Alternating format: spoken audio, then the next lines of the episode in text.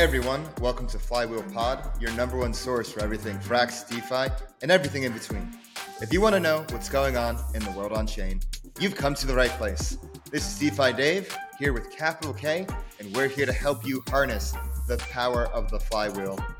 And this time around, we were with a flywheel OG, a Fraxmas from the beginning, someone who has been co- who has covered Frax from the early days and now is working on something special himself, uh, the Justin Bram. Um, this was a really special episode, I think, because we went in deep on so many topics, whether we were talking about the VE system in general, its merits, its kind of like, you know, you know, what else, critiques of it as well. We went deep into Astaria, his new project. We went deep into a bunch of different things, um, which I think, you know, our OG listeners will enjoy. So, Kiet, what are your initial thoughts on this one? Dude, I mean, Justin is my boy. I I met Justin way back in 2019, and he was just a general good dude. And and we found ourselves kind of like both in the crypto space, just kind of crushing it. And I'm so happy to have him on. He is a genuine guy, and not only that, he's so humble. Yeah, like He is a bona fide builder, and he just kind of just shrugs it off. So I, am very happy to have him on. Like my favorite pods are when we have builders on and we just talk to them about their product and their project and their perspective yeah. in the DeFi world or in crypto Ju- in general. Yeah, and Justin has been on a journey. I remember first meeting him in 2021 when he was first coming out with the Frax videos and him working at Brink, which was obviously a very similar product to mm-hmm. Gelato, which I was at at the time. And so, you know, we knew of each other there. And then just like seeing his journey onto Ondo and then, you know, now to the CEO of Astaria, like definitely inspiring, definitely well earned by Justin. Um, and I'm, you know, talking, you know, we went deep into Astaria and he really explained well how it worked and made it, di- how it's different and unique compared to other NFT lending protocols. And really like the opportunity there, I think is massive, especially like if they can pull it off right. Yeah. Look, it's, super innovative. I love that they're experimenting and we need more of this, right? This is, you know, bear markets to build things and I just you love to see it. You love to see it. You love you love to see it. And then if you love what you're seeing, don't forget to like, comment, get, subscribe, hit that bell button on YouTube. Uh, keep up with us on Twitter at Flywheel Pod. Join our Telegram at Flywheel Pod. You can follow me on Twitter at DeFi Dave 22 You can follow me at 0x kapital underscore K and let's get the flywheel spinning. Do you hold ETH but don't know what to do with it? Want to earn those juicy liquid staking derivative yields but don't know where to start? Well, Frax ETH is there for you. Frax ETH is Frax's native LSD solution, allowing you to earn boosted yields in multiple ways on your ETH. If you want to get started, go to app.frax.finance and turn your ETH into Frax ETH today. This week we have on an OG Fraximalist He's been with it since the beginning. Uh, his videos back in 2021 first brought a lot of attention to Frax and DeFi during that cycle as a whole. Now he is the CEO of Astaria. We have the Justin Brahman. Justin, how are you doing today? I'm doing great. Thank you so much for having me, Dave. It's it's good to talk to you guys. Uh, for some context, Dave and I have bumped into each other at various different crypto events, and Kapital K, who I know as Kiet, we went to business school together. Uh, we actually just had lunch on Monday, so we're good friends. We hang out a lot in LA here, so it's great to come full circle and and be on the podcast with you guys. Yeah, and honestly, it's an honor to have you on because in a way, you predated our show in terms of like covering Frax on a deeper level and helping people understand what Frax is. Because as you know, it's not easy at the beginning. It's a lot to delve into, and honestly, it's gotten a lot more complex from there. But uh, I want to like bring it back to the beginning, like back when you first started creating YouTube videos. Like Frax was your first one, so like, what made Frax like your primary um, center of attention for videos? Yeah, it's it's a good question. Um, so before I discovered Frax, so I think Frax came out in November, December 2019. I found Frax uh, in January just, yeah. of 2020. Yeah, it's um, December 2020, so it's probably 2021. Gotcha. Okay, yeah, you're right. Yeah. And so right before that, there were all these um, like Ponzi stable coins that were so fun. And at the time, I was new, so I, I didn't know they were all like you know sort of scams or pump and dumps. But I was just um, having a great time. Like if you guys remember Based and like Basis Cash and all of these crazy little projects, they were a great time. They were fun. Um, looking back, we, it was just playing at the casino. Um, but just market buy, learned, just market buy. yeah, yeah. But uh, I, you know, learned a ton, and um, when I discovered Frax after that, it sort of made sense to me as a much more sustainable model than this like fully algorithmic coin that, in, in my view, wouldn't work. And um, so I was like, you know, looking at what to do on chain and you know, figuring out where to farm, etc. And I just built myself, you know, my own spreadsheet. I was like looking at this the Frax ETH pool, which is a stablecoin ETH pool, and locking that for I think at the time three or four years, and then like estimating my returns. And I sort of modeled out what the returns looked like. And I also knew my downside was sort of capped because like the Frax stablecoin at the time was I think 90 to 95% backed. It's probably like 90% back now. So I was thinking, well, you know, the worst case is I get a 10% haircut here, but it's earning at the time I think a 300% APR for being locked. So I might as well might as well do this it worked out really well, um, and I, I, was pretty like confident and proud of the spreadsheet I'd built to to sort of like model this out. So I was just figured, well, I was a film major at undergrad. Uh, before I got into you know business and crypto and more of that, I always like had a passion for for creating content. So just decided to make a video and the frax community has always been a welcoming community i was pretty active in the telegram so when i shared the video sam was very supportive of it um, and the community as a whole was too so it sort of catalyzed um, my YouTube channel, which which I'm very grateful for. Yeah, I remember like at the beginning, it definitely uh, caused a bit of excitement because I, like I said, I think you were like the first one to like really shine a light on Frax more than anyone, and I feel like in a way, like you got we grew together. Like Frax grew as your channel grew, and then yeah. your videos started getting like tens of thousands of views. But definitely, like not only were you active in the Telegram community community, but you're also active in governance forums as well. Like you weren't just around like covering videos. Like no, you're like an active member of the community. So what was your experience like? You know, being in the Frax community and you know talking to people day in and day out.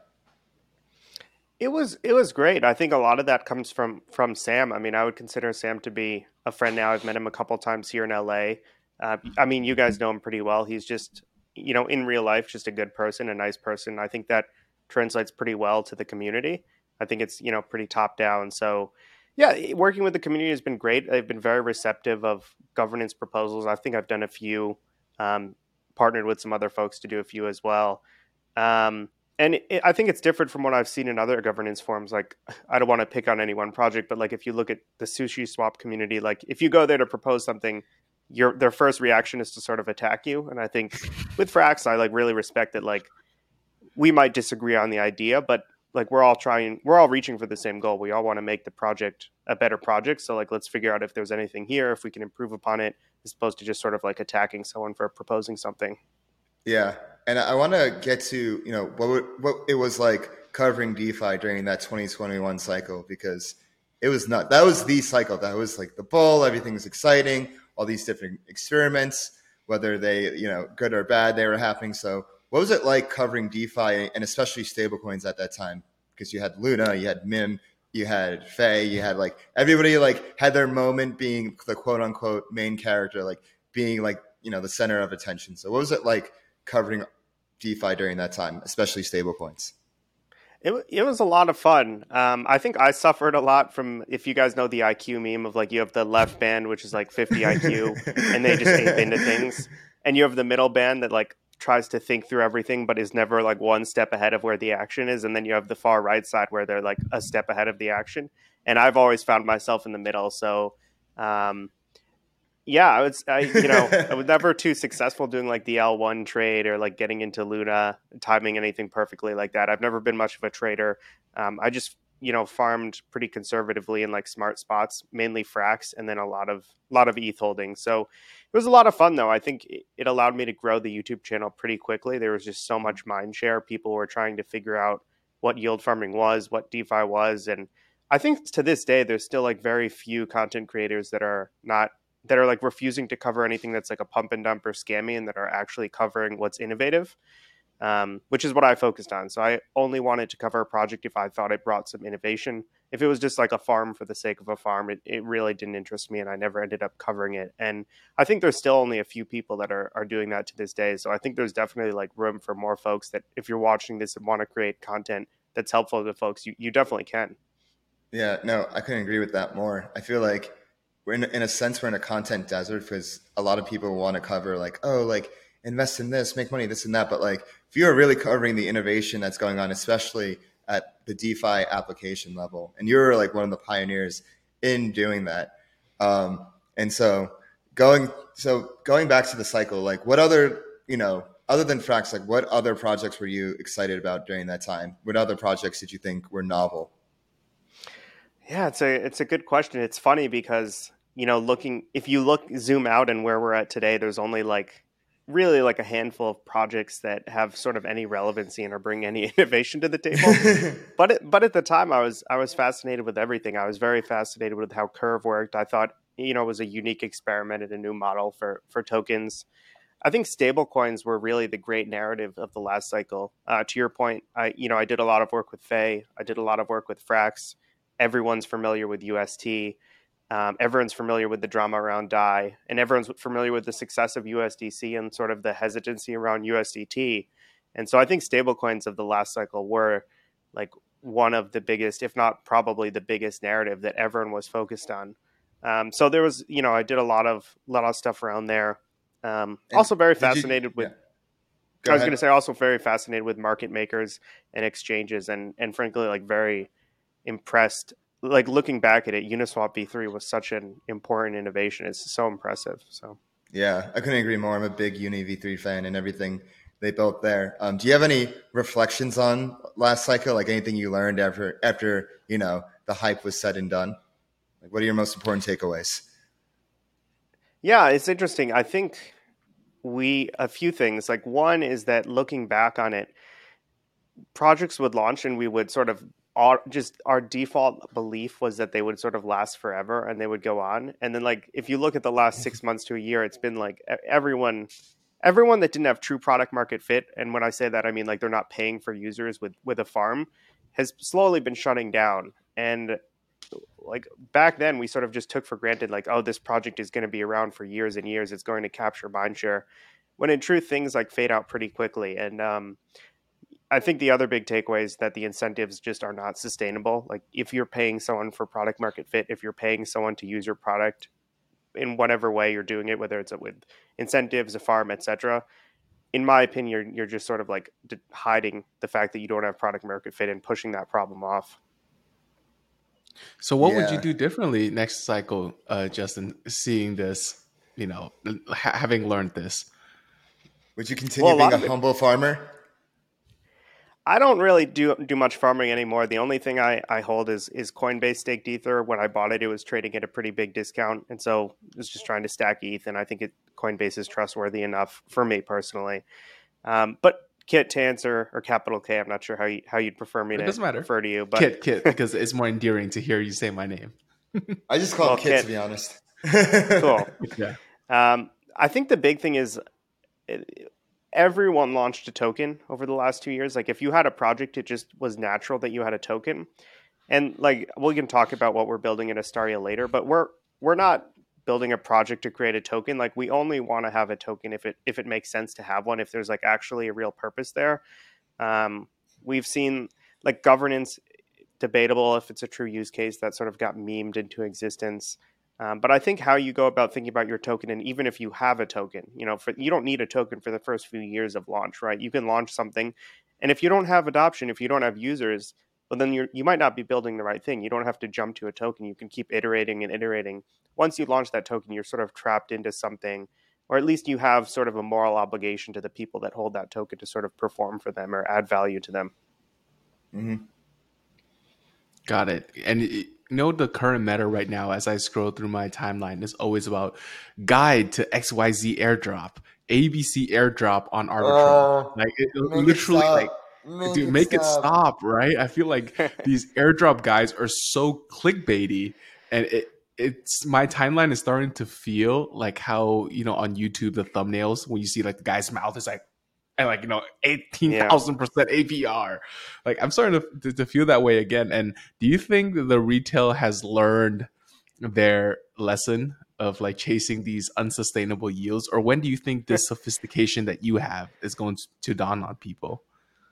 Well, I think it already has. I think I don't know of any projects that are like thriving with just sort of like a, a, farm as a service where all they have is a farm. I mean, every every token across the board that's not really BTC and ETH has been has been punished for it and hit hard. And I think things have come back to reality a good bit.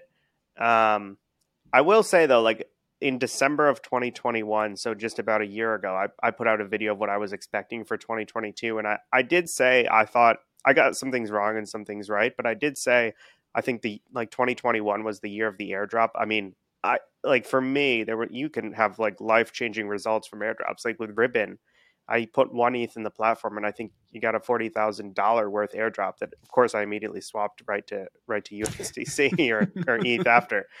But um, yeah, I mean the airdrop I don't think makes sense as a mechanic to bootstrap communities anymore, right? Like the rational play when you get an airdrop is to sell it. Frankly, like we we very often see tokens outperform ETH or dollars. I mean, especially not ETH. Um, and so I don't think it's a great way to bootstrap a community. I mean, you're just sort of getting some sell pressure. Uh, the people that got the airdrop are unhappy that they didn't get enough, and the people that didn't get it are unhappy that you didn't give it to them. So you sort of can't please anybody with it. Like, I got the ribbon airdrop. I did nothing to, you know, quote unquote deserve that, but I was still like a little bit upset I didn't get more, which is sort of a flaw in me, but it's also just goes to show you like the human nature aspect of it that I, I don't know if it'll be a great bootstrapping mechanic for communities in the future. Yeah, I think with Uniswap when they did their airdrops, since they were the first one, everybody was so happy. They were like, it was like Christmas. It's like, you got it, you got yeah. your uni stimmy, you got uni stimmy. It was great. It was good vibes all around. It was like you know 2020. It was still like DeFi summerish, and you know it was you know there was still like because if you use Uniswap at that point, you were like, I, I guess you can say now like a DeFi OG. Like I even mm-hmm. have a friend that isn't even DeFi native, and he like ended up like doing like a little bit of farming and like trading on Uniswap, and he got the airdrop, and he was like, wait, what just happened? Like there was a certain magic back yeah. then, but now yeah. like that meta has been played out. Um, that incentive has been played out, and then like by the time you see like threaders writing for engagement to get like, hey, like this is the next airdrop, um, like it's over. It's over. Yeah. See, did you guys dude, see? I, I don't think so. So sorry. I, I, as we, before we move on, I just wanted to to bring this up because, like, when I talk to folks who are uber uber retaily, like this concept of an airdrop and and re- receiving this and tokenomics design, like I was, you know, I was just trolling, but I went into this a, a tokenomic workshop, and they were talking about you know dual token designs and how you have one token as your governance token and then you have another token as like a utility token and uh, it's you, you need to manage the velocity of your token because when it's not ideal for when people want to swap out your token for a stable coin. And i'm like this is a workshop and there's like 30 people in this workshop listening to this stuff and i'm just like oh my god. Like this is still being spewed as like the latest and greatest. And and this is like a boot camp pseudo type for uh, other startups like that that are non crypto, obviously. So in my mind, like I don't think so. I think we're gonna have another crop of this airdropping, unsustainable yeah. yield, and just it's just gonna, come in a different bigger one. No, yeah. I agree. It's gonna come in a different form under a different name. I mean, ICOs became yield farming and NFTs, and it's gonna come right. some other way the next cycle. I don't know what it's gonna look like. I have a theory it might look like initial social offerings and people just sell like themselves or their their memes or some shit like that. I'd probably I don't know. I'm just like talking out my ass right now, but I'm thinking like what will like the next like, you know, money grab Ponzi nomic thing look like? And it could be anything. It's just like, you know, the same thing wrapped in like different gift wrapper. Mm-hmm. Yeah, no, absolutely. I on the note of airdrops, did you guys see the thread? It came out recently of like looking back on the Uniswap, uh, you know, I think a couple years later or something like that. Uh, Basically, uh, yeah, yeah. This thread just came out, and I don't know the exact numbers. Maybe you guys can, when you're editing it, like pull up the article or the thread on screen. But something like ninety something percent of people that got the airdrop like have sold. Ninety something percent did not contribute to governance and like did nothing with the project itself after. And yeah, just made me think like I think the the folks that are designing the next Uniswap right now and whatever that may be we'll probably think about it a little more precisely than just like a blanket airdrop. But we'll I see. Mean, I mean, you have it, you have to yeah. distribute a token somehow, so yeah, when it comes to airdrops, it's just like one small part of tokenomics. And with tokenomics, you're trying to you're asking yourselves, what actions do I want to incentivize from the community? And so, yeah, like you know, and like from based on like what you're doing, whether it's like an NFT marketplace, whether it's a stable coin, whether it's an exchange, you're like, okay, like what do I want to incentivize the user to do, and will it benefit me? And like some things will work because it's like the first time something's being tried out. I think like Curve, the VE system, perfect example then Frax doing their version for a stablecoin, you know, worked perfectly for them. And then like other VE systems come out. I guess we're like yet to see how they work out for like other systems, but like VE was like meant for Curve. You know what I mean? And I'm sure in the future, like there'll be some new novel tokenomic mechanism that everyone's just gonna like. It's gonna be perfect for the person who tries it out and project who tries it out first. But then you're gonna have like your forks and copycats and stuff. Yeah. Out of curiosity, like I'm curious what so it it sounds like you're very much aligned with the VE system or at least believe it to be the, the best option that we have now at least for Curve and Frax. Like I'm curious mm-hmm. like why you think that. Um because I go back and forth on it, and I'm, I'm certainly not. Yeah, like, I was gonna actually ask. I was actually gonna ask you that as well. But like, why do I think? Why do I like the VE system? I think for to answer for Frax, you know, I think the one of the most important things for Frax is to able to like lock their stablecoin and lock liquidity and to be able to incentivize that. And like the VE system, like right now, has been the best system and has proved itself to be the best system to do that. Because like in order to have a stablecoin, you need liquidity and you need to have it locked for a certain period of time. And I'm sure in the future there'll be like other like mechanisms that built built on top of Frax or whether it's built by Frax or a third party that allows people to lock Frax for whatever reasons. Maybe it's like a quasi CD account. But I think, I mean, like you look how, you know, traditional banks work or like, you know, your local bank down the street, you can go open a CD, a certificate of deposit. You're basically locking your dollars for like X amount of years and then the bank can do whatever it wants with it. Like you just need the same thing in DeFi. And that's like, that's how I kind of view the uh, VE system. And for Curve, like, I think that they had the first mover advantage on it and it was like very novel. I don't think it would work for every exchange, but I think for Curve, especially since it's a stable swap. Um, and they're trying to, you know, same thing. They're trying to like lock liquidity. And at the time, like, you know, that was the best way to get the most amount of liquidity. And, you know, they had like the highest TVL for a while and this and that. You know, now it's kind of proving out with Uniswap V3 that having the most TVL is the most important thing. But, you know, for it still is, you know, a big factor in, you know, something that matters. So that's my initial. Um, what do you think? Yeah, I think you make some great points, and I, I agree with you that it's a little different when we're talking stablecoins because like it, it does sort of make sense to pay for liquidity there. I, I think less so for other products.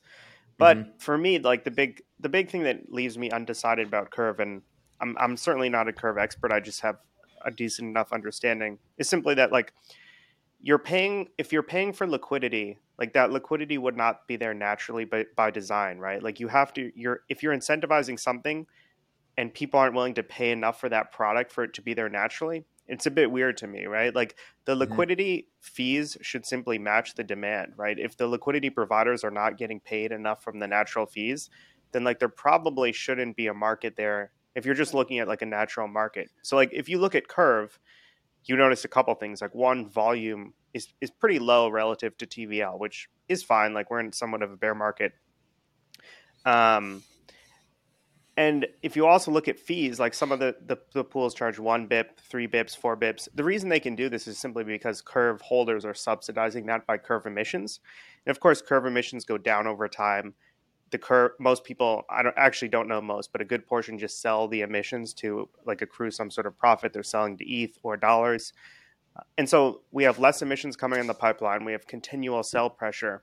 And I just don't know where that ends up. I suppose like the only out for Curve that I can imagine is that it becomes like this currency hub where people like this is like the liquidity sink where all liquidity lives. It attracts a massive amount of TVL But I think my hunch is like with Uniswap v3 for everything that's not a stablecoin, and even stablecoins do have like tighter ranges on Uniswap v3. Like Uni v3 is just a better mechanism Yeah. to provide liquidity. And so I I just think like, you know, if you're subsidizing this, if the if curve holders are subsidizing this, it might make sense. But I just wonder what happens what as incentives trickle down. It's sort of like the the Bitcoin halving problem, right? Like Yeah. at what point do the rewards not justify miners for Bitcoin? Yeah, the I guess yeah, the idea with with Curve, it's the emissions are bootstrapping uh, liquidity and like hopefully and like the idea is at some point the fees will eventually like reach equilibrium or, or like be worth it, like more so Yeah. than the subsidies. But I agree with you on the Uniswap V3 points. I actually think I actually heard that um, there's actually more stable swap volume on Uni V3 than there is Hmm. on Curve, which I found to be an interesting uh, statistic. The thing with Uni V3 is like they have real yield, like especially for those one percent like exotic pairs, especially at the beginning, um, and you know with the majors too. Like you, I so Uni V3 like definitely like is probably stronger as a mechanism right now than like Curve V2, but I think it's like if you look at like at like the bigger picture too, I think Curve is much farther along being like in the DAO space and farther mm. along as like being an on-chain entity and interacting with other entities on-chain than Uniswap. Uniswap hasn't done shit in that area, and like we're gonna see like how much it matters in the future because like at the end of the day, it could just come down to like numbers and people just go to Uniswap V3. But you know, if I'm thinking, I know I'm like kind of shifting the subject from like a DAO's perspective. Like I put it this way, like with Curve, Convex, and Frax, like you know the cartels are on chain. You know exactly you know exactly who's like has like the VECRV. You know exactly like how you can see on chain how it works. With the Uniswap V3, you know, and with Uniswap Labs, I guess I call it, like the cartels are off chain. They just like raise this huge round, like 155 million to like all these VCs and stuff. Like, why are they wait, raising an equity round if they have like what, what are they exactly doing on chain? So like that's like the one thing. Like that's why hmm. like I lean a little bit more towards Cur- Curve because in a sense they're like DeFi native, but like I'm still like you know Kiet can tell you I'm I'm the sucker for the V3 mechanism. Yeah. So so Yeah, Dave, let I me think- jump in here. Uh, oh, Yeah, just real, was real quick. gonna I, I, I want to talk. Okay, go ahead. Go ahead. Go ahead. Yeah, just some immediate thoughts. I think you raised two great points, Dave. The first is that Curve is like truly on chain, and that like everyone building Curve is trying to drive value to Curve, whereas I think at Uniswap, the team, and this is a hunch, is tr- focused on driving value to the equity, not the token. I think like it's pretty apparent if you just look at the action. So definitely a point to Curve there if you're a CRV holder. And I think the other huge thing that you sort of alluded to at the DAO point is that Curve does have much better UX. Like for an average person like me, you guys, anyone watching, it's very simple, right? Like you just deposit one asset, you know you're taking price exposure to the other, but you're not really setting a range. This is sort of like all done for you in the back end. And it allows you to be more composable. Like Frax can build on top of you, other people can build products on top of it. Whereas with Uniswap, like you have to be pretty sophisticated to be competitive. And that's good and bad, right? But like uh, from an average Joe's perspective, like it's certainly much easier to to provide liquidity on Curve Yeah. than Uni, and do so profit profitably. and Uniswap has it. Well, Mhm. Kiet, I'll let you go uh, because I know. You, yeah, same. So I, I just wanted to, to double click on the thoughts on the VE element first. So for Curve's point specifically, I think Curve's product is not just the DEX. I think Curve's product is twofold. It's both the DEX and the CRV token. Like the gauge system of Curve is a product in and of itself. That's why you see all these bribes and all these other periphery uh, things being built on top of Curve, not just the DEX, but the CRV emission itself. So I think that's kind of the way you kind of have to think about it for Curve versus Uniswap is that the CRV token is one of their products. That, hey, we'll help you grow by giving you some of our token. Tell us where to direct it, and then projects can kind of build on top of it. So a project doesn't have to use their own native token. Whereas Fraxis goes ham and uses Curve and FXS to really drive liquidity. So that's that's kind of the way I see it, and I think we got to think a level deeper onto the vote escrow mechanic, like in general, how once you put something, once you lock up your uh, VE tokens with Convex, Convex does this thing where they separate control and cash flow. CVX CRV holders have access to full cash flow, but they do not have access to control because they can no longer vote. Only you know CVX or VLCVX token holders can vote. So all those CRV people willingly gave up control for more cash flow. And I think that is what's um, interesting with the VE tokenomic model is where you can now modularize cash flow and control of a protocol into two separate products. And then there's like staking or locking derivatives like uh, pitchFXS or uh, you know a CVX FXS or all of these other kind of liquid locking wrappers kind of comes out, which adds more to that uh, control versus cash flow mechanic.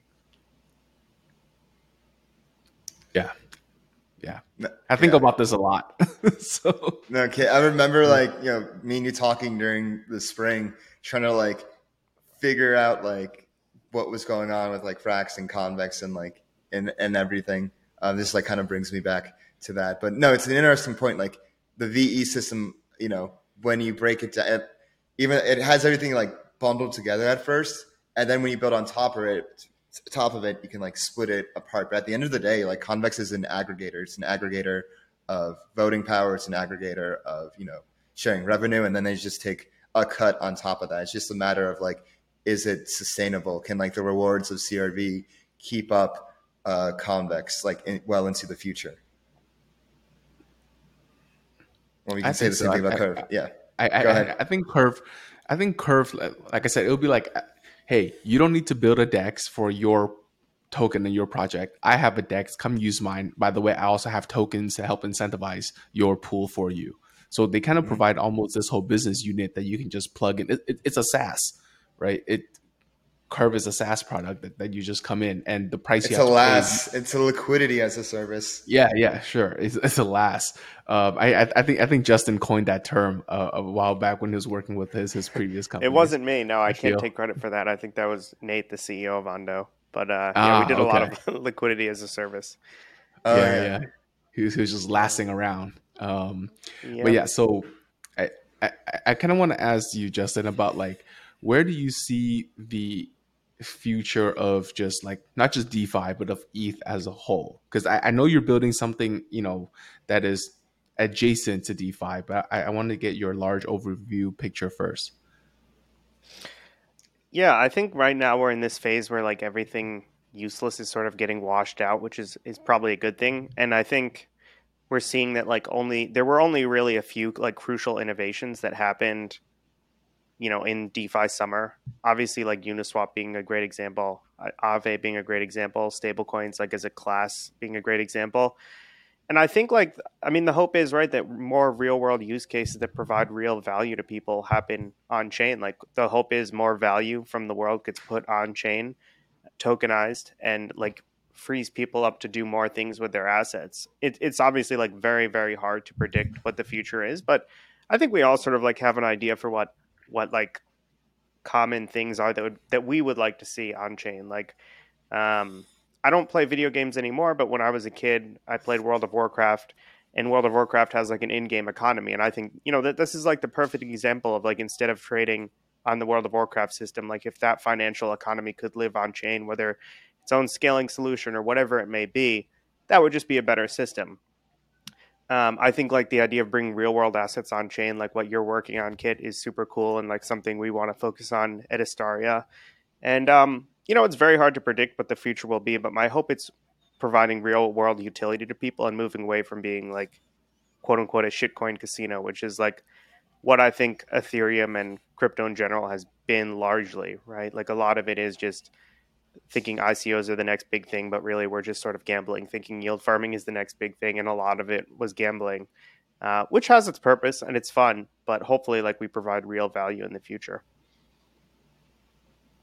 Yeah, no, I, I agree. Like, I think you with any like new technology, at first you have those scams and fringes and this and that, but eventually, you know, the quality does shine. It does take time and then you know first slowly then all at once. I mean that's exactly what happened with the internet. Um, but yeah. i actually wanted yeah i wanted to go into your builder journey a bit before we got into astaria because you know from when i first met you you were at brink and then you went to ondo and then that's and you ended up at astaria like how'd you start as a builder in the space and what was it like going you know being a builder and doing media? Yeah, well, I, I was super lucky, so a lot of credit goes to luck. Um, I never thought of myself as being in the crypto space. I never purchased crypto until right when COVID was happening. I can give like a quick backstory. Um, so, grew up in Connecticut, went to Boston University. I think I mentioned earlier I studied film there. So, I, I worked in the entertainment industry. As soon as I finished at BU, I moved to Los Angeles, where currently at, uh, and worked in media and, and entertainment. So, worked uh, initially on the TV show Hell's Kitchen at Fox, and then moved to the TV show, the animated show. Did you meet uh, Gordon Guy. Ramsay? Yeah, wait, I did once. Wait, what? wait, wait, wait. Okay, sorry. You. What was it like meeting Gordon Ramsay? Well, I was such a low level production assistant. Uh, it, it was a terrible job. My my job was to um it was just manual labor, like scraping adhesive, using chemicals to scrape adhesive off the tapes so that they could reuse the tapes for the next season. I was just doing that twenty four seven, so it was brutal, oh. but it was it was a good experience. Wow. Um, and then you got to Family Guy. Did you meet um, Billy Seth MacFarlane? No, Seth, yes, Seth, not Billy McFarland, Seth MacFarlane. yeah, so he didn't he didn't he doesn't come in much anymore. He has a recording studio at his house for like recording mm-hmm. episodes, but every so often when there's like a season finale or a big show, he'll come in and do a table read. So when the writers finish a script, pretty much everyone from the show gets together in a room and reads it, which is really fun. And so he did a couple of those. Um, but yeah, I was a director's assistant there, so like also like pretty menial. And I, I wasn't too satisfied, so I decided to get my MBA from the University of Southern California, which is where Kiet and I actually met. We have a nice little meeting story. Kiet was Kiet's always been a, a really nice person, very gracious, and uh, very very welcoming. Um, but yeah, so while I was there, I worked in entertainment at Paramount Pictures and strategy and biz dev, and then moved to Snapchat. And when COVID was breaking out, I was at Snapchat, didn't know what I was going to do, and someone I met there was like starting a business in the cryptocurrency industry, which ended up being Brink. So um, worked on that project for about a year uh, the project is similar to Gelato if folks are familiar with that. So they're going after the same sort of like automation. I'm a little bit familiar. Yeah. yeah. Um, so so did that and then uh, moved over to Ondo where Ondo's pivoting now quite a bit, di- like building something quite a bit differently after like the learnings they took from the liquidity as a service product. But basically at Ondo, we like partnered with a lot of stablecoin issuers, Frax, Fei, um, we were going to partner with UST, and then unfortunately, well, for, unfortunately or fortunately, Luna collapsed. Um, and I think there were a couple other stablecoin providers we partnered with as well. Um, and we were basically like trying to market make on chain or provide liquidity on chain. The program grew pretty quickly, um, just because like DAOs truly, as you guys see with Frax BP, like DAOs truly need liquidity, and it's it's expensive to get. And so I think the project at one point had $100 million of TVL.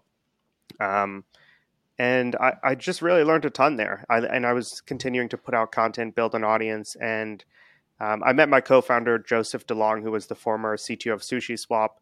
Uh, we hit it off. He shared a little bit about what he wanted to build, and I told him it was a fantastic idea. And we decided to basically run off and raise money and, and start, a, what's now Astaria. And uh, I've been working on that since March, and I'm, i just feel truly grateful. I mean, every the stars sort of aligned. I'm I'm grateful. I found stars crypto. aligned. yeah, I'm grateful that we raised money at the right time. I think I, I really feel for teams that are trying to raise now. I mean, you can do it, but you're going to raise less money at a worse valuation. It's just going to be harder to find the right people and build. So, feel really grateful, and we're we're gearing up for a launch in January now. So, just about a month and a half away from launching. Yeah. Oh, Joe was one of my first interviews when I had the Gelato podcast going. And really? Right, yeah. Um, and this was right around the time he, it was like right after ETHCC in 2021. So he dropped his like life story thread. And I was like, damn, that is a hell of a story. Yeah, and Joe's a, a, great yeah. guy. I'm a huge uh, fan. Yeah.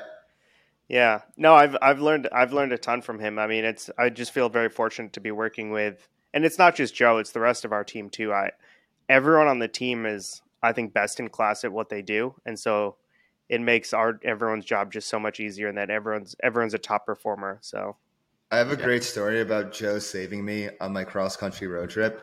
So I was driving across. I and I somehow ended up in San Antonio when I was driving across the country. I had no working cards.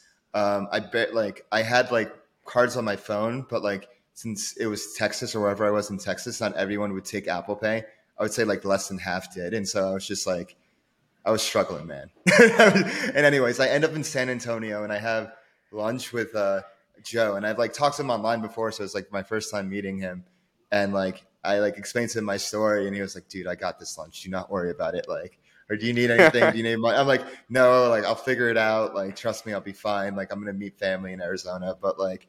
You know, at a at a time at a time when it was like when I was like down bad in my life, like Joe was there to help.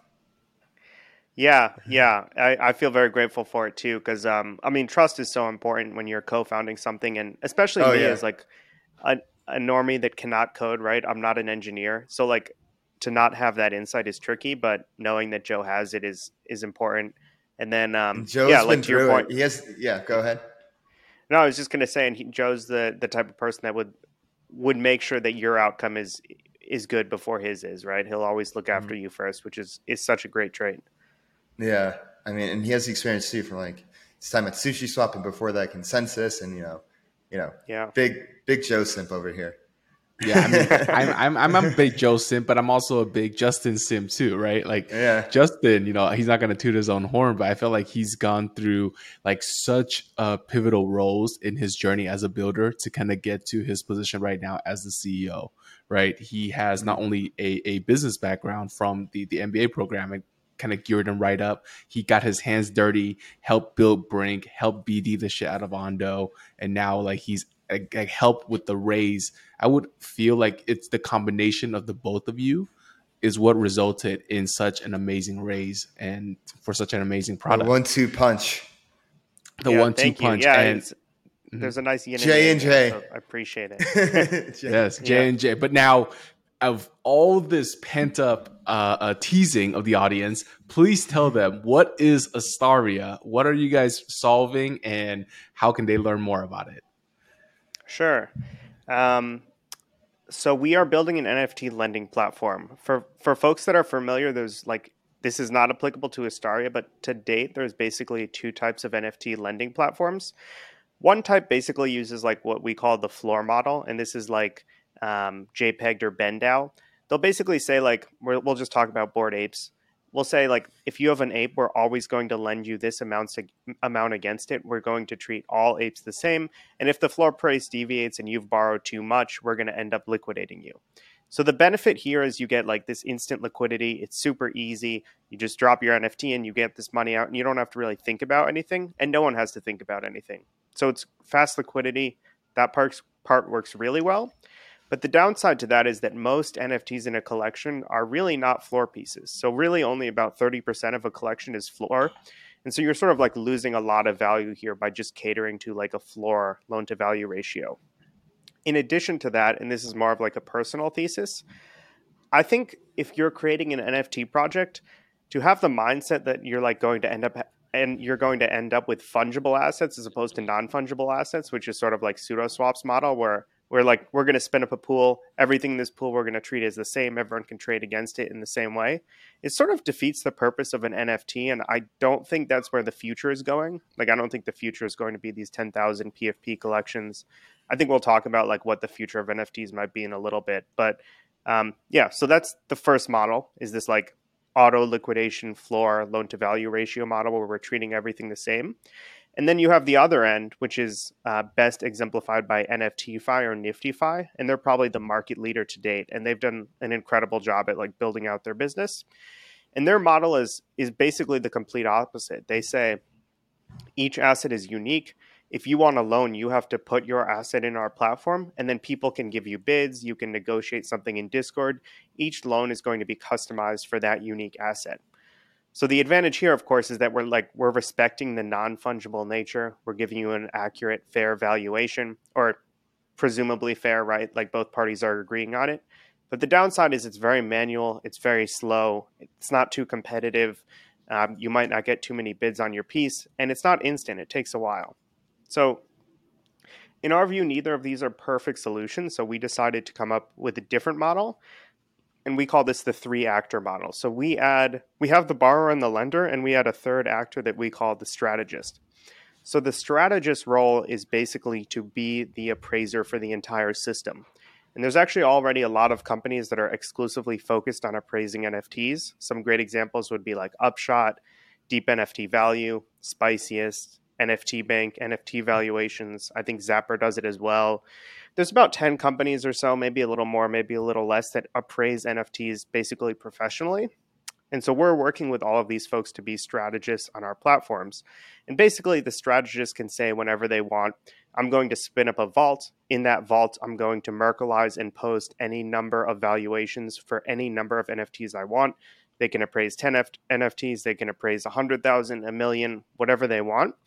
That vault that all those appraisals make up a vault and then anyone can provide liquidity to that vault saying that they like those terms and they agree to it. And then of course anyone can borrow from it and that liquidity is available for them to borrow instantly. So we think it's a pretty unique and novel approach and uh, ultimately we're just decided to we're excited to see if the market's receptive to it in about a month and a half. Um, but yeah that's like a high level explainer of what we're building. I'd, I'd be curious to hear your guys' thoughts I, want to learn a bit more about how the strategist vaults like operate. Could you share what are some parameters that these guys are setting and things of that nature? So the strategists basically have to determine three things. They they never actually have to state the value of the piece. They just have to say how much that piece can borrow. So there's no like concept of a floor price. There's no loan to value ratio. It's just this Bored Ape can borrow 60 ETH. This Bored Ape can borrow 55 ETH. So they set the amount you can borrow they said the duration, which is just how long the loan is, and then the interest rate. And all of these strategists are always competing. So on our platform, obviously the best terms get bubbled up. And so these strategists are competing to offer users the best terms, which we hope will bring rates down as far as like how the strategist actually does that work a lot of that is sort of like back office calculations mm-hmm. pretty much all of these platforms that we've talked to they have their own models that they basically ingest data look at historical sale prices volume whatever it may be and they built a, mo- a model unique to each collection um, and then fine tune it from there so how do they select which collection to do, or more rather, how do they select which NFT within that collection? Like I want to do Bored Ape 101, and you know I want to do Bored Ape uh, 296. Like how would they select these these apes? So each, I mean, each NFT has a token ID attached to it, right? So right so the the data is all available to the strategist and they could say like token id 262 is good 263 is good 264 maybe that was a stolen nft or it has bad traits like we're going to lend less to it. And that would be the approach they would take. And i as a token holder of uh, token id 262 of this Bored Ape i would come in and just kind of filter by my wallet and i would see like all these vaults that could apply to me. And then i and then i choose which vault to lp into yeah, it's a good question. So if you're the borrower, what happens is you come to the platform, your wallet's connected, and then for every NFT that you have a strategy for, all you have to do is you know click one or two buttons and then borrow a, borrow that amount of capital against your NFT, and your NFT gets locked into a smart contract until you repay that debt. From a liquidity provider's perspective, this is sort of the other side of the coin. If I'm lending, if I'm like trusting a strategist to post value correct values or I like the values I'm seeing so I want to lend to that strategist like let's just say Upshot you really like them. You can lend to Upshot you can see every single strategy they've made you can see historical performance um, and then make a determination from there.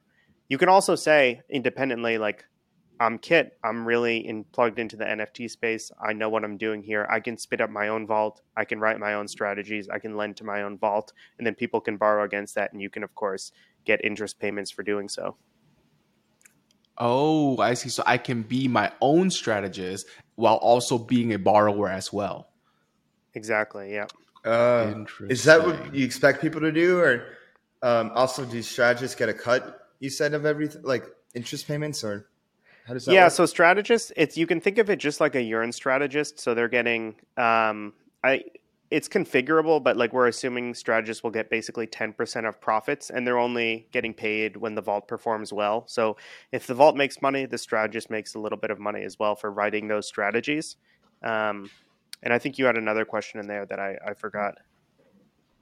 Um, so do you expect most people to be strategists or borrowers? I or... don't know. I, th- I think the strategist role is is pretty challenging. I think some folks are probably like really experts in niche communities like NounsDAO, let's just say they really know the NounsDAO community and can write competitive terms. So in that case, it might make sense, but it, I think it'll probably be pretty hard for like an average individual to compete on a broad scale with these platforms that have built models to value, you know, 30 collections, 50 collections, etc. But we'll see. I mean, hopefully the the best terms win, so Got, what collections are you launching with? So it's totally up to the strategist. Um, the strategists we talk to have like a total wide range of what they cover. I think we'll probably launch with, let's say, five to seven strategists, but we'll see. Uh, some strategists are hyper specialized on just CryptoPunks. Some are hyper spe- hyper specialized on just apes. Some do the top ten. Some do the top twenty. I think one even uh, appraises seven hundred collections. And so there's like a wide gamut here of folks that are trying to cast a wide net, and then folks that are trying to be really precise and know a specific collection really well. I I also just wanted to like we're we were probably going to transition to talking about the future of NFTs. So like one of the things we're trying to do is expand in people's mind what an NFT is when they think about it. And so like at launch we'll be supporting loans against Uni V3 positions, which are of course NFTs and something that hasn't been done Ooh. before, which we're yeah, we're really excited about. Then loans against Liquity's chicken bonds. If you guys are familiar, mm, it's a mm, pretty interesting yeah, product. Mm. Um, so our goal is to like expand beyond just art and include these like financial products and hopefully whatever comes next in the NFT space will support as well.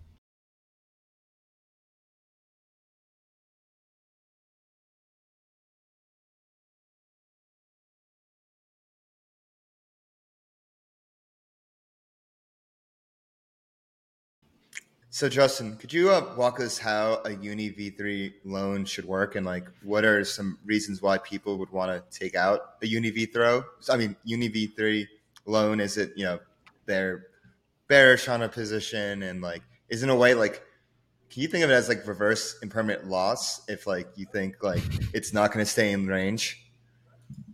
Yeah, there's a couple reasons to I guess I'll start with why you would take a Uni V3 loan. I think there's a ton of reasons.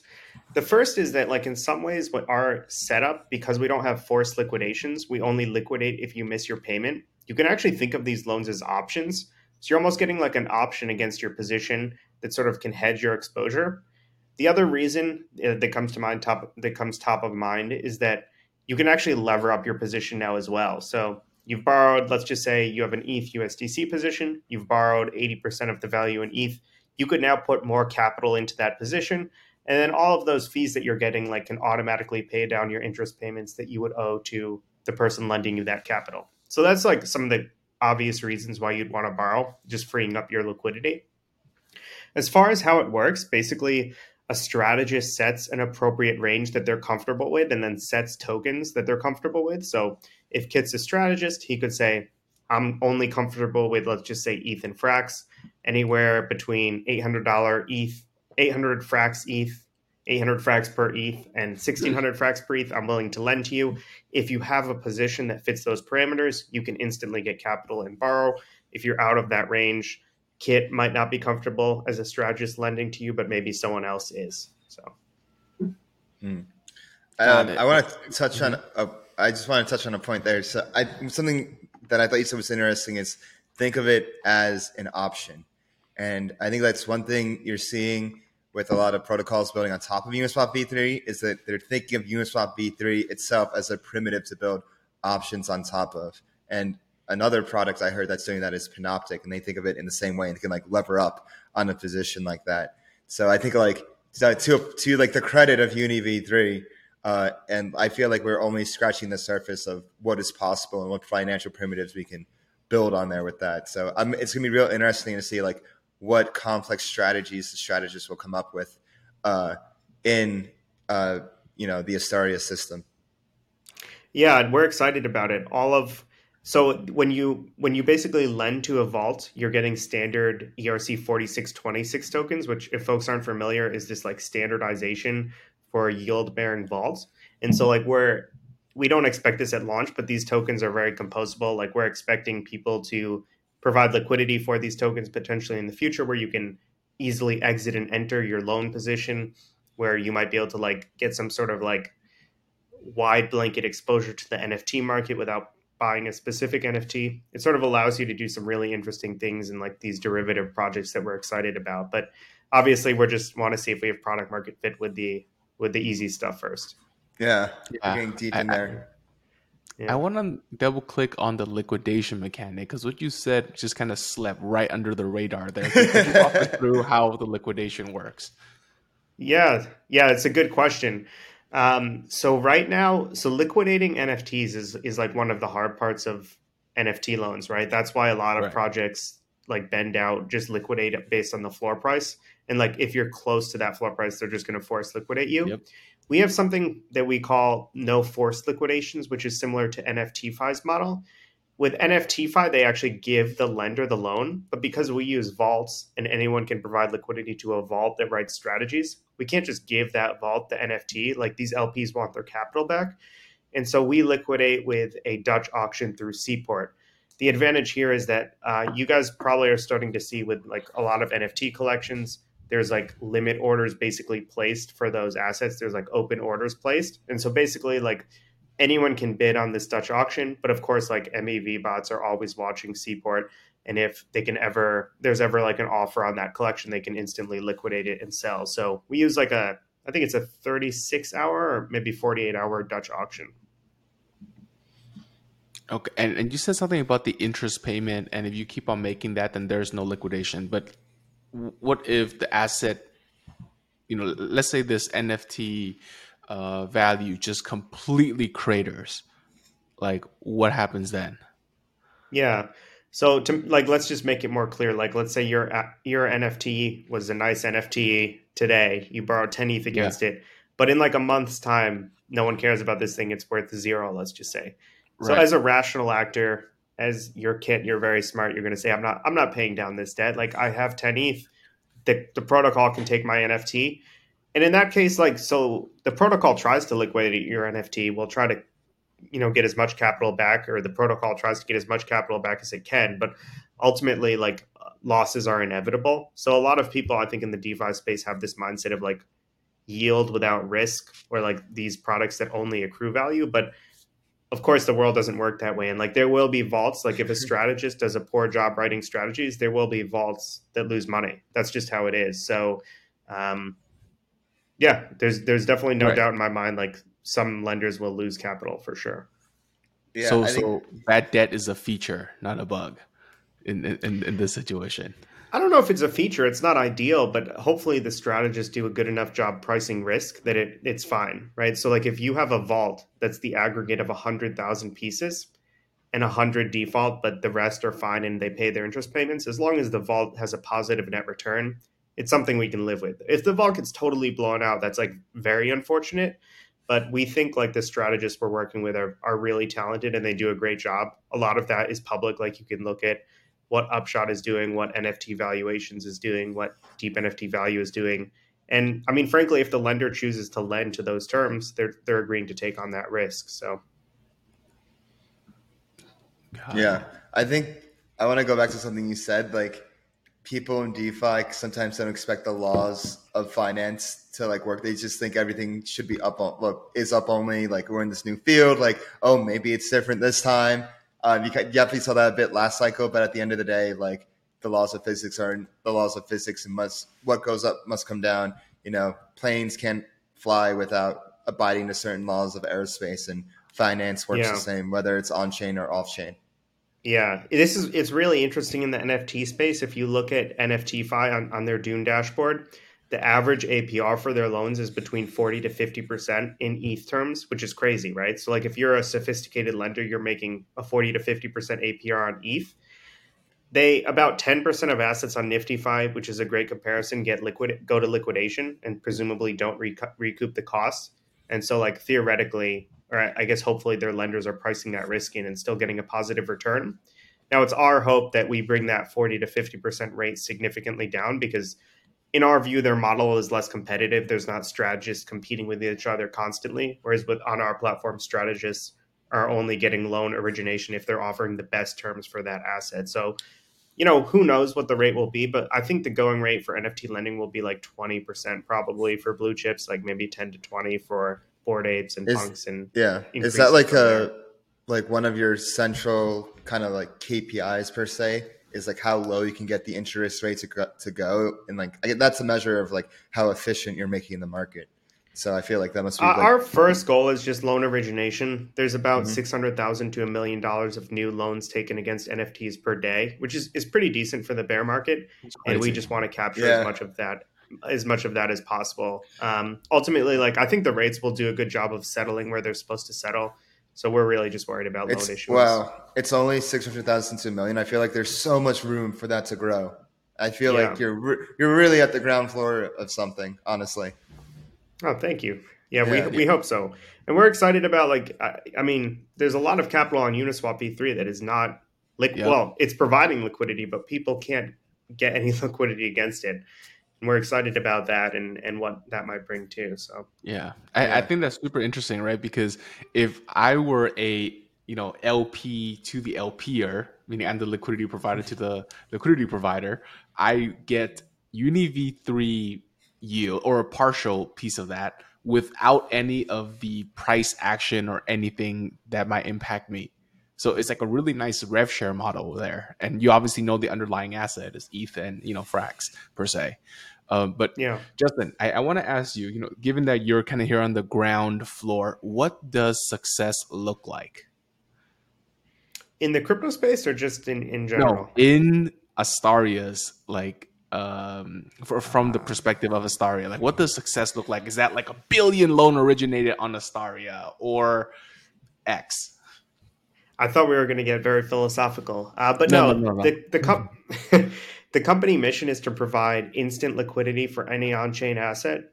Um, and so today, that might be your art NFTs, your apes, your punks, your Uni V3 positions. But as we see more value go on chain, we want to be the source where folks get instant liquidity against that. Um, and our model is is a it's like we're very focused on NFTs now, but of course it works. The same type of lending model works for E ERC20s. It works for any digital asset, and our goal is to capture as much of that market and offer instant liquidity for anything that has value on chain. So I have a another question. Actually, Kiet, do you have a follow up to that? No, no, go ahead. That's good.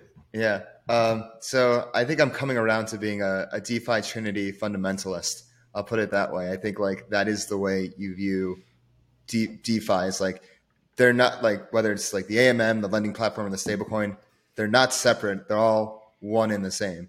So going off of that, are there any plans in the way future, you know, for Astaria to release their own stablecoin or their own AMM? I feel like a stablecoin would be more likely. Like the once you like launch and get, get traction and get market share, and you reach your point of saying like, hey, we can like create like we can create our own mechanism to create our own stablecoin. Have you guys thought about that at all?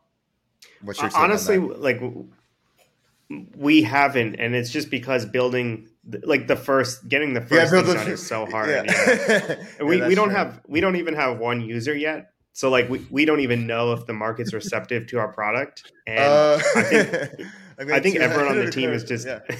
everyone Yeah. on the team we're all just focused on getting that first user and then you know if we had some like crazy breakout success which would be amazing then we can start thinking about that but yeah we've all just been like laser focused on this one goal and and we're a small team too there's only seven of us now full time and so like we're all pretty busy focused on That's a solid size. on this one small problem yeah Yeah. Yeah. You guys are nimble enough, but I'm sure everyone's highly skilled, especially knowing you and knowing Joe, Mhm. like especially the people you guys would attract. So I'm sure you guys are in good hands.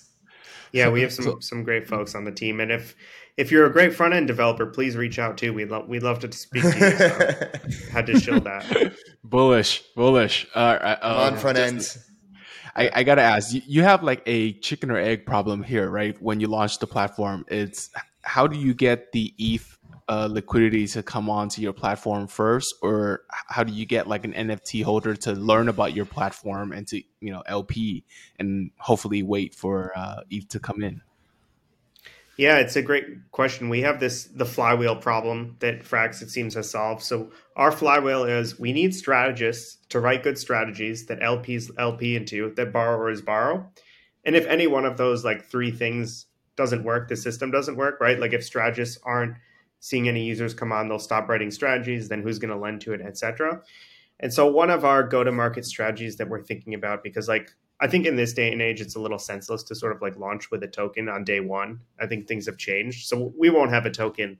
But one of the things we've thought of is for everyone's first loan up until say $10 million, like Astaria will pay for the interest. Um, and if you model this out, like if you assume the average loan is 60 days and someone's borrowing, you know, X amount, it's not too expensive. And so like our goal to attract this initial mind share is to pay for everyone's interest payments for their first loan up into up to like $10 million or something. So we'll probably run that program at launch. Hopefully that sparks this flywheel and then and then of course we'll see what happens. I see. I see. So it's like a it's like a free toaster when you open up your bank account today. exactly. Yeah. yeah. Free toaster.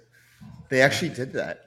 Yeah, I I, so have you sourced any initial liquidity from like on the ETH side, and have you sourced any initial uh, large NFT collector on on the other side?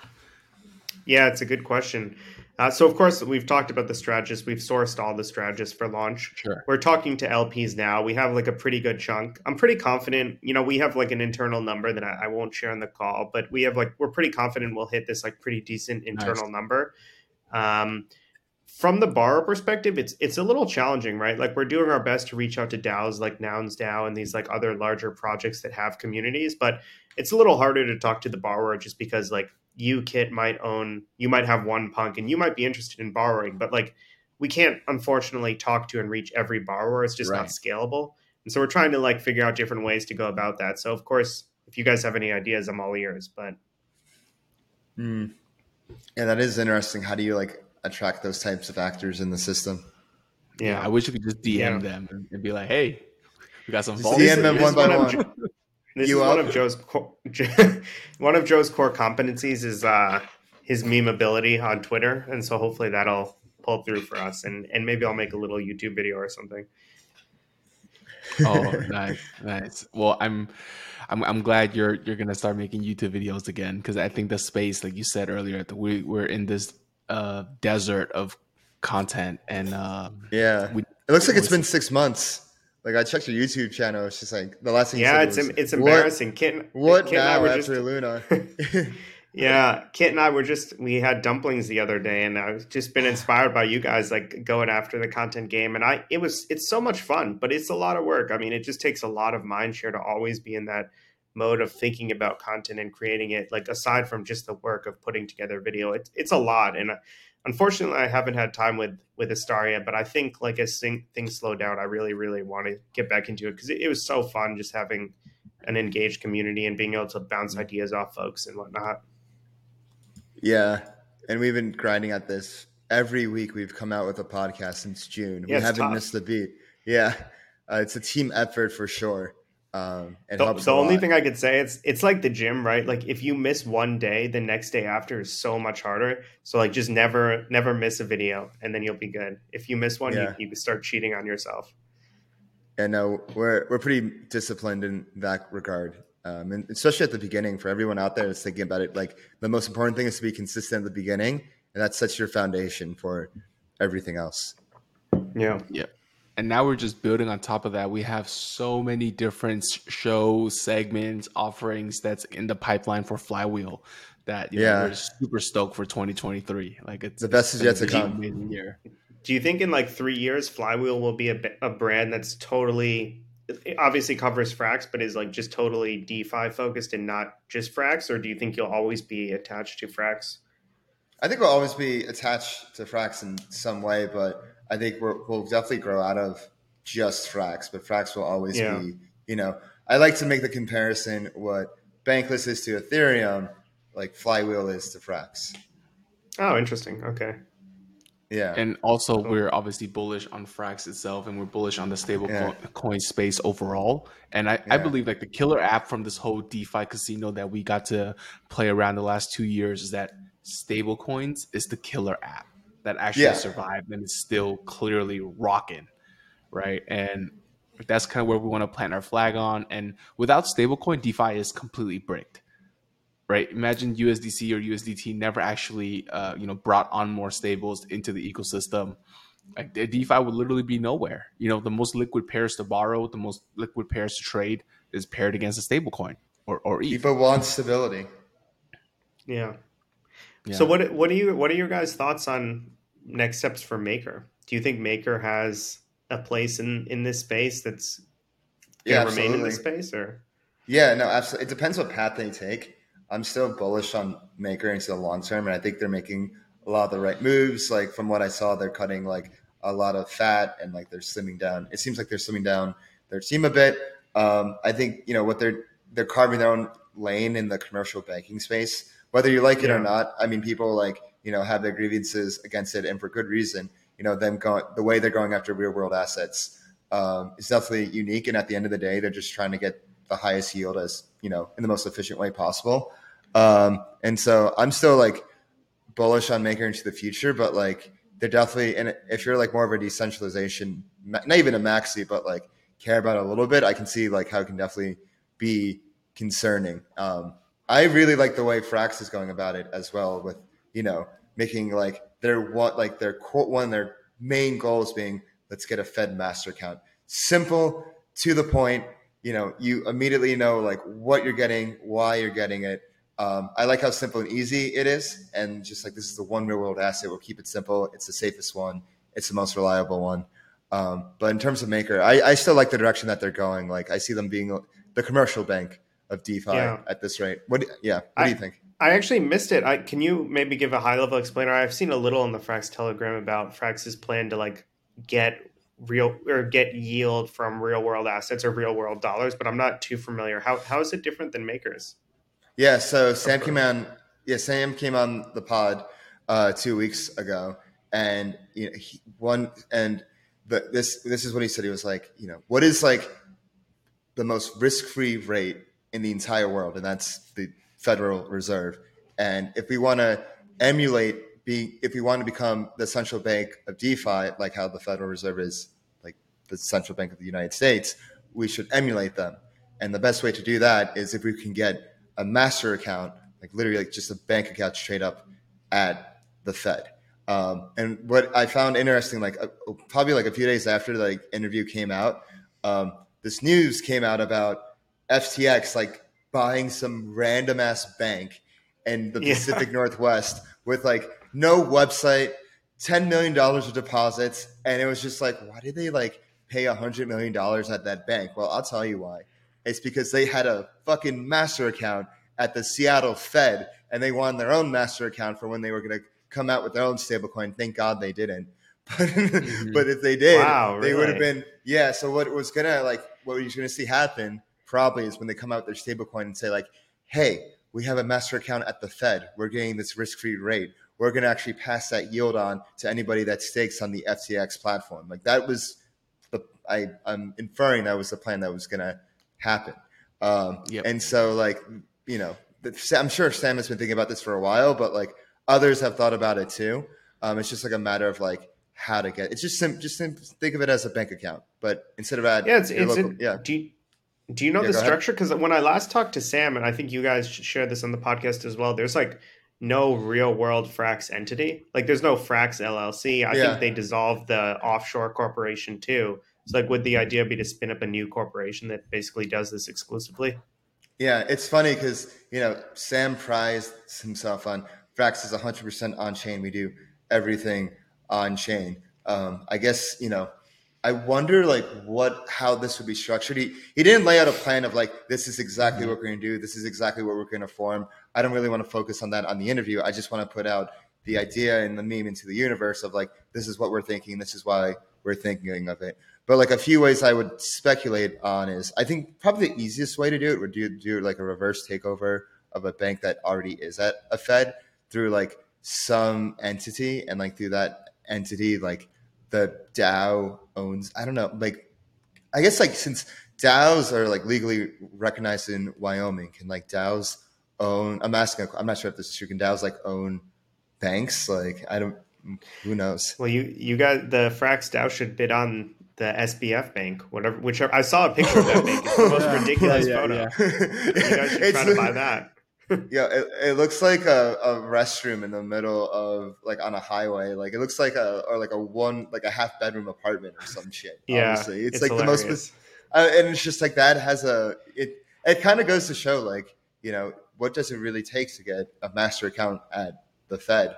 Honestly, just take you know, honestly, like I what kind of bank will Frax would like would make a good candidate? I don't know, um, but I'm I'm sure they're exploring all options. It's like, and I know like they would rather get this done sooner. They would rather get this done sooner rather than later. Like they don't want this to be like a five ten year dragged out process. Like it would be cool if like something could get done between Yeah. like six months to two years. Just but I think I mean I think it's a great idea, right? Because uh, you know people hold USDC, and sure, there's it's more safe, but like you're paying Circle that yield, right? Like Yeah. Circle is taking that money from you, and and why not bring it on chain? So Yeah, and like the structure of it, I, I'll find really interesting because like what he uh, alluded to in the chat um, was like you would have you you know you know what it would be? It was like you have like the you know dollars in the Fed master account, and then he alluded to FRX USD. That would be like the one to one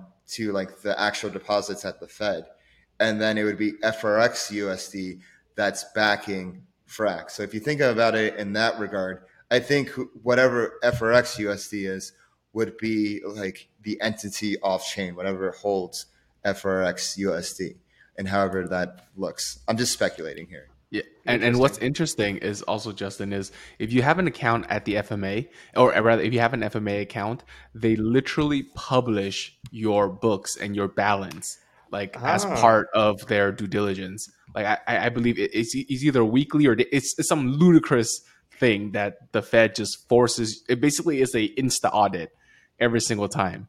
So like mm-hmm. even though it's a centralized entity, you still have full transparency into where the hell this AMO is actually like change FMA to AMO, and that's pretty much what it would yeah, you Oh, know, that, that's that is very cool. I, I didn't know that. That that's awesome. I, I'm, I mean, I'm very bullish on these things. Like, I think there are there are use cases that deserve to be on the blockchain that aren't completely decentralized, right? Like, there should be more real world assets on chain, which require a trusted third party. And like, I think the more value we bring on chain, the better. And I don't yeah, that yeah. And I'm excited at- for. yeah. yeah. I, I just wanna look at say the most. one- suc- one oh, go ahead. Yeah, go ahead. As like everybody points out, like, hey, look at the you know treasury yield, the risk free rate is three point seven percent, three point seven percent.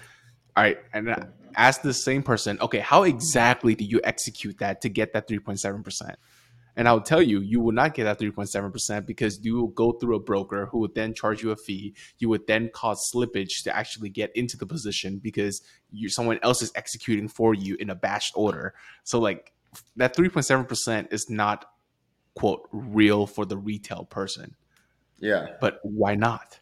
Right? It, it, it totally should be. And Frax USD would basically solve this. Like buying Frax Yeah. USD, you would get that yield immediately. yeah. Yeah, I'm, I'm all in for it. I'm here for Right. it. Look at the look at the most successful real world asset on chain. which I consider USDC and like Tether and centralized true. stablecoins. Like those those are real world assets. Let's be real. There's like treasure like there's like short term bonds and dollars in a bank, and it's represented on chain. Um, and like people don't think of centralized stablecoins as real world assets, but they are. And they're they like they actually like act so well at what they do. We don't even think of them as real world assets. It's kind of like you know if you like have like a crypto product that it's act you know performing so well, it's doing what it's supposed to do. You don't think of it as crypto. It's just a good product. you know what I mean? Um, Yeah. So I want, yeah. So I think that's like some food for thought for for people. And and now the idea is like, okay, like how do we get? You know, we're not earning any yield off the short term bonds. Like Circle is earning those yields. Uh, Tether's earning those yields. How do we get those yields on chain? How do we get them passed on to you know your average DeFi user? And I think Frax is sort of like the solution that goes straight for the jugular, like not like buying tre- short-term treasuries through a broker or some shit. It's like no, we're gonna go straight to the source. We're gonna go straight to like the the ocean, the straight to like the water, to like the top, the Fed. I'm excited. It sounds great. I, I hope it happens. Yeah, we're shilling hard here. yeah, we're shilling super hard here. But I feel like Yeah. just thinking about this topic and a Yeah. DeFi protocol just going after it is like laudable. Mm-hmm. You know, just even Yeah. thinking about like, hey, we're no longer just this obscure corner of the internet where we know there's shit coins and memes and you know internet culture yeah. and anime uh, picks. Like this is real. We're going after yeah, the jugular. Imagine like, if Frax like not only has like the risk free rate of DeFi, which is L- ETH LSD yield, it has a risk free rate from the yield world. It has like the best of both worlds, which is pretty cool. So uh, touching, um, actually, uh, let me start. Start again. Three, two, one. Yeah. So something else I actually want to get into is uh, Frax ETH, and you know, I just meant you know what, you know, Frax. It'd be really cool. You know, actually, let me let me start over again because I said before, um, Frax What Frax is going to have the DeFi based, like organic baseline. But fuck. Yeah, sorry. I'm spiraling. Okay, three, two. Okay, three, two, one. Yeah. So, Justin, um, have you looked into Frax ETH at all? Um, you know, it's the risk-free rate of DeFi at the moment. Really, you know, a lot of people are building their own version of this of LSDs. Um, Fraxis recently came out with their version. Have you looked into it at all? Uh, what are your initial thoughts on it? Yeah, my initial thoughts are like one, it's it's great timing. Now's the time to do it, right? Right now, when a, deposits go in, they can't come out, and so like this, in my view, is the time when like all of these different staking providers can build up their market share. And so I think it's certainly a great move for Frax, FXS holders, etc. And I think like carving out Frax's own little lane in staking is going to be crucial. Like, I don't know if Frax will ever be bigger than Lido or Coinbase ETH, but I mean, this is going to be a huge market. I think only like 14 million ETH is staked. There's 120 or so million ETH outstanding. If you look at comparable POS networks like Cardano, I think the stake rate's like 60%. So like it's going to be a huge market. Um, but I'm still like personally just learning it, learning the differences between Frax ETH and some of the other models, and I, it hasn't yet clicked with me like the advantage of the Frax ETH and having the two token system versus like Lido and their wrapper. So I'm still trying to work that out, but I think it's it's definitely a great product, and it's effectively allowing Frax to lever up on staking yields. Frax can basically like gather all of this ETH by subsidizing yields, paying a little more with FXS rewards, curve bribes, get all this ETH locked and then sort of figure out the plan from there. So yeah. that's been my understanding, but I haven't, you know, dug too too deep in it personally. I yeah, you're definitely on the right path, but I think it comes down to what makes Frax different is both simplicity and the optionality that it provides. It gives optionality on how you want to use your Frax Like with stETH, you can only like, you know, have it like rebasing and stuff. And, you know, that rebasing is not very composable, kind of limits you. Um, Rocket Pool, it's this, you know, it, basically the token accrues value over time. Sometimes there's issues with oracles there. Um, but with Frax with this two token system, Frax is, I call it Chad Weth. So like, it's basically like a more gas optimized Weth.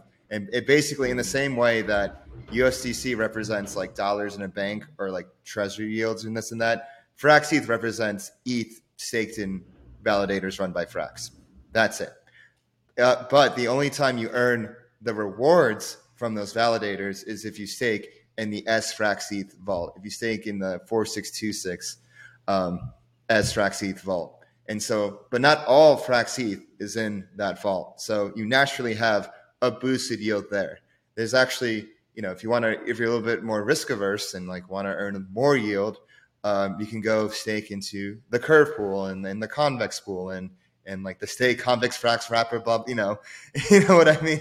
Um, and you know get rewards that way. And so those are the two main actually there's there's the two main things right now. A third way was just released you can actually um, lever up on your s eth in Fraxlend so you can take a loan out of your interest bearing frax s frax eth you can start looping it which is really cool.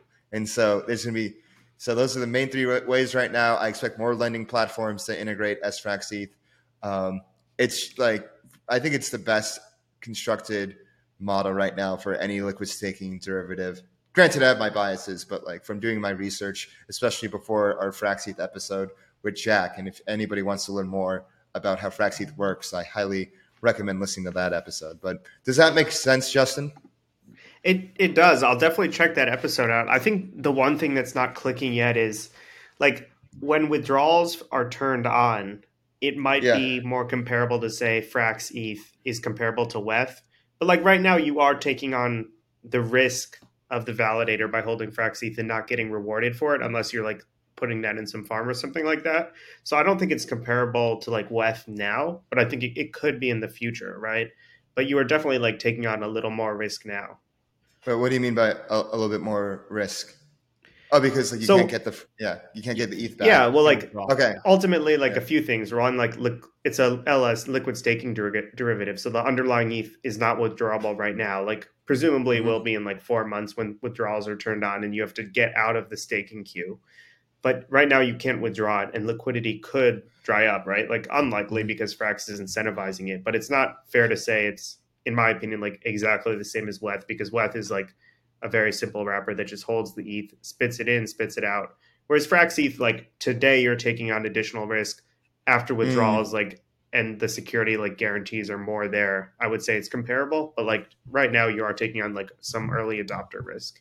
yeah, okay, yeah, that's fair. I see what you're saying. but Um, of and- which yeah, you are ahead. compensated for. You're it's extra compensated risk. for. Yeah, if like how if you do something with the token, yeah, yeah, yeah. yeah. Actually, it's, the market is surprisingly efficient. We have 32.99% in the SFrax ETH vault. Then we have the other 66% in the curve pool. So we have this That's 0.01% of Frax ETH that is just chilling in the ether.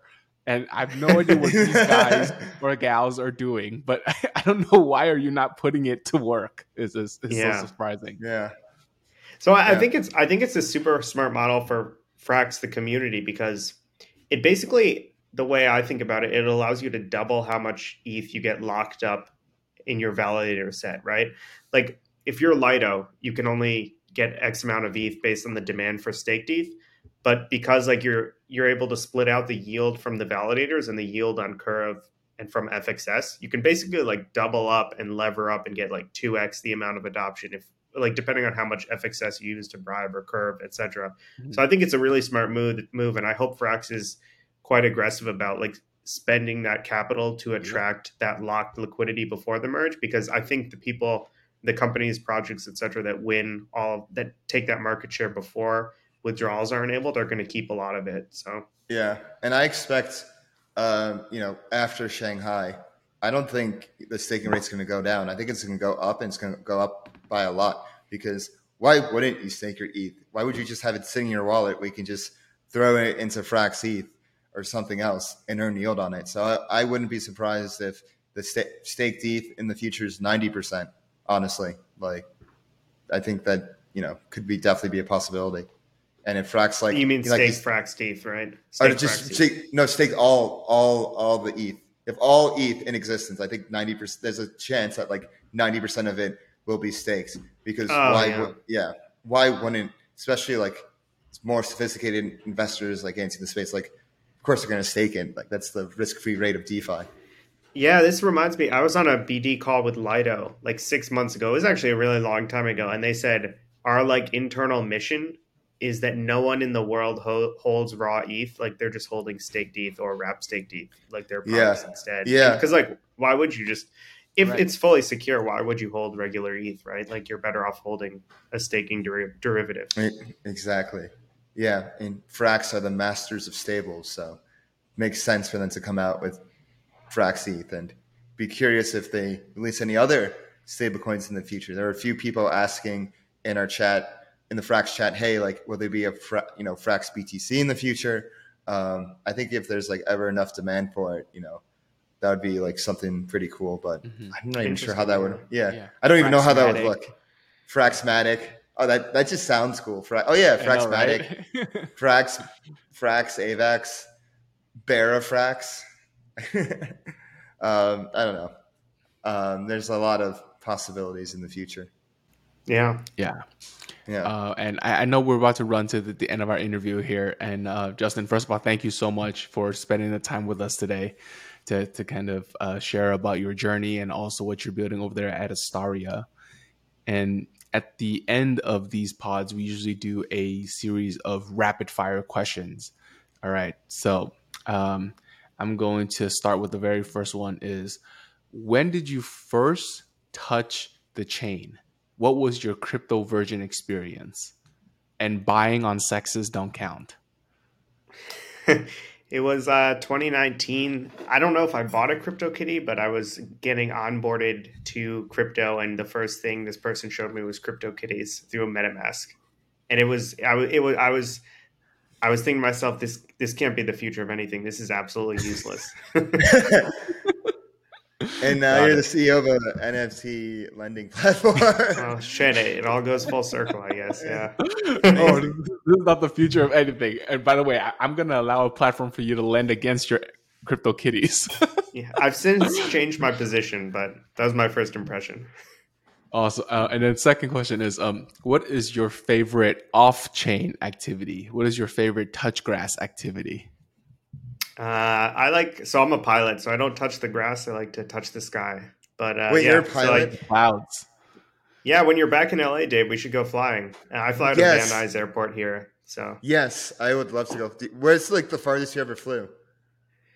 Uh, well, I've flown like the Grand Canyon's a great destination, the Bay Area from here. I've flown around Cape Cod in Massachusetts. Um, yeah, the planes have a lot of range, but like you, you don't have a bathroom, right? It's like you don't want to be sitting in there, and it's it's not the same as being in like a nice jet. These are propeller planes that are loud and clunky and uncomfortable, and that's part of the fun of it. But you know, you you don't want to be in this thing for more than three or four or five hours at a time. Oh, that's so cool! Just take a quick trip up to the bay. Yeah, Just drive yourself. Is it yeah, cheaper to fly? Your, is it cheaper to fly yourself or? No, it's it it's really you're only doing it because it's fun. So like I don't know, the costs are probably like two hundred dollars of an hour when you're in the sky, depending on what you fly. If you're flying like a Cessna 182, or, which is pretty standard, maybe like two hundred dollars an hour. So like it is cheaper to fly like commercial or to drive, but uh, it's a lot more fun to fly yourself. Yeah. Cool. Dave, your question? Yeah. Um, what is some advice you'd give to your younger self, five years younger from you now? Um, I wish I would have worried less for sure. Um, it's, you know, I think Steve Jobs' is like best quote is you can't really connect the dots going forward, only backwards. Like I never would have thought I would have been in crypto. And if you had told me I was working in crypto five years ago, I would have like probably hated myself for it, but I'm super happy how it, how it all turned out. So, um, you know, everything, if I think if you're if you're smart enough and you have like some good common sense, things work out pretty well. Good. And last question for me is, if you weren't working in crypto professionally, what would you be doing with your career? Um, I think I would be still in the entertainment industry. So I really had a lot of fun working in the strategy, business development area, and entertainment, probably at a larger studio. Um, so I think I'd be doing that and always sort of searching for a way to do my own thing and always wanted to be an entrepreneur. So Very nice. Cool. Uh, Justin, thanks for coming on, telling us about. Thank you journey. guys so much. Yep. Yeah, thank you guys so much for having me. It's a, it's a real honor. Yeah, and we'll have you on again soon, when Astaria launches, and we can you know kind of do a review from there. Awesome. Thank you guys so much. Man. Thank you. See, yep. See you around. Thanks everyone for watching this edition of Flywheel Pod. We had on Justin Bram breaking down everything deep into DeFi and now going into NFT fi with Astaria. You know, if you, you shoot for the moon, you go for the stars. And I think Justin has done that in his short time as a builder. And I'm sure, you know, he'll be in this industry for a long time doing a lot of cool shit. Um, any final thoughts on this one, Kiet? Yeah, I'm just honestly excited that he's gonna get back to content producing, right? Like, you know, mm. we need more voices. Yeah, we need more voice of reason. Like, you know, no yeah. more of those like YouTube thumbnail where the guy goes and like there's like eighteen thousand percent APY or some stupid shit. Like, no more airdrop threads. no, please. The, the no more threaders. Airdrop threads are no over. More. I banish our threaders to the shadow realm next no, the, you, I mean that that's that's that's a bit. I think threaders are okay. Just no more guides on airdrop guides. Like yeah, here's no a guide more, to the guide of the airdrop. No, guide. I, I, let me rephrase that. I banish all engagement farmers to the shadow realm. Threaders are good. We like our threaders. We don't like the engagement farmers, whether on Twitter or with their fucking YouTube thumbnails with their jaw to the floor. Get the fuck out of my face. Ooh, spikes today on flywheel. yeah, this, this right. flywheel. Yeah. Anyways, but If you like what we're doing here at Flywheel, we keep it honest, we keep it humble, we keep it about the builders. Don't forget to like, comment, subscribe, hit that bell button to keep up with us for more high quality, good, wholesome content. Also, don't forget to follow us on Twitter at FlywheelPod. Join the discussion on our Telegram at FlywheelPod. You can follow me on Twitter at DeFiDave22. You can follow me at 0x kapital underscore K. And we'll see you next week. Peace. Peace. Everything said on this episode is not financial or tax advice. This channel is strictly for educational purposes and is not in investment advice or solicitation to buy or sell any assets or to make any financial decisions. This video is not tax advice whatsoever. Please talk to your accountant and do your own research.